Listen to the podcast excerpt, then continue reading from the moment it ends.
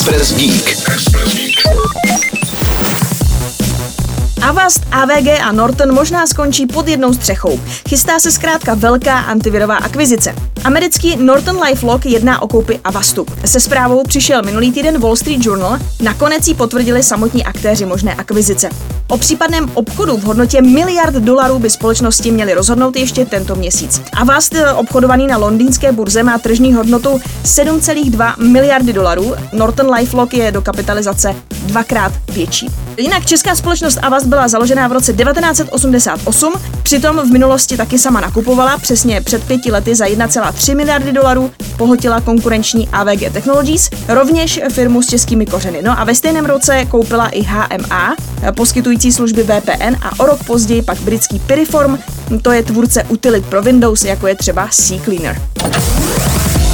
Express Geek.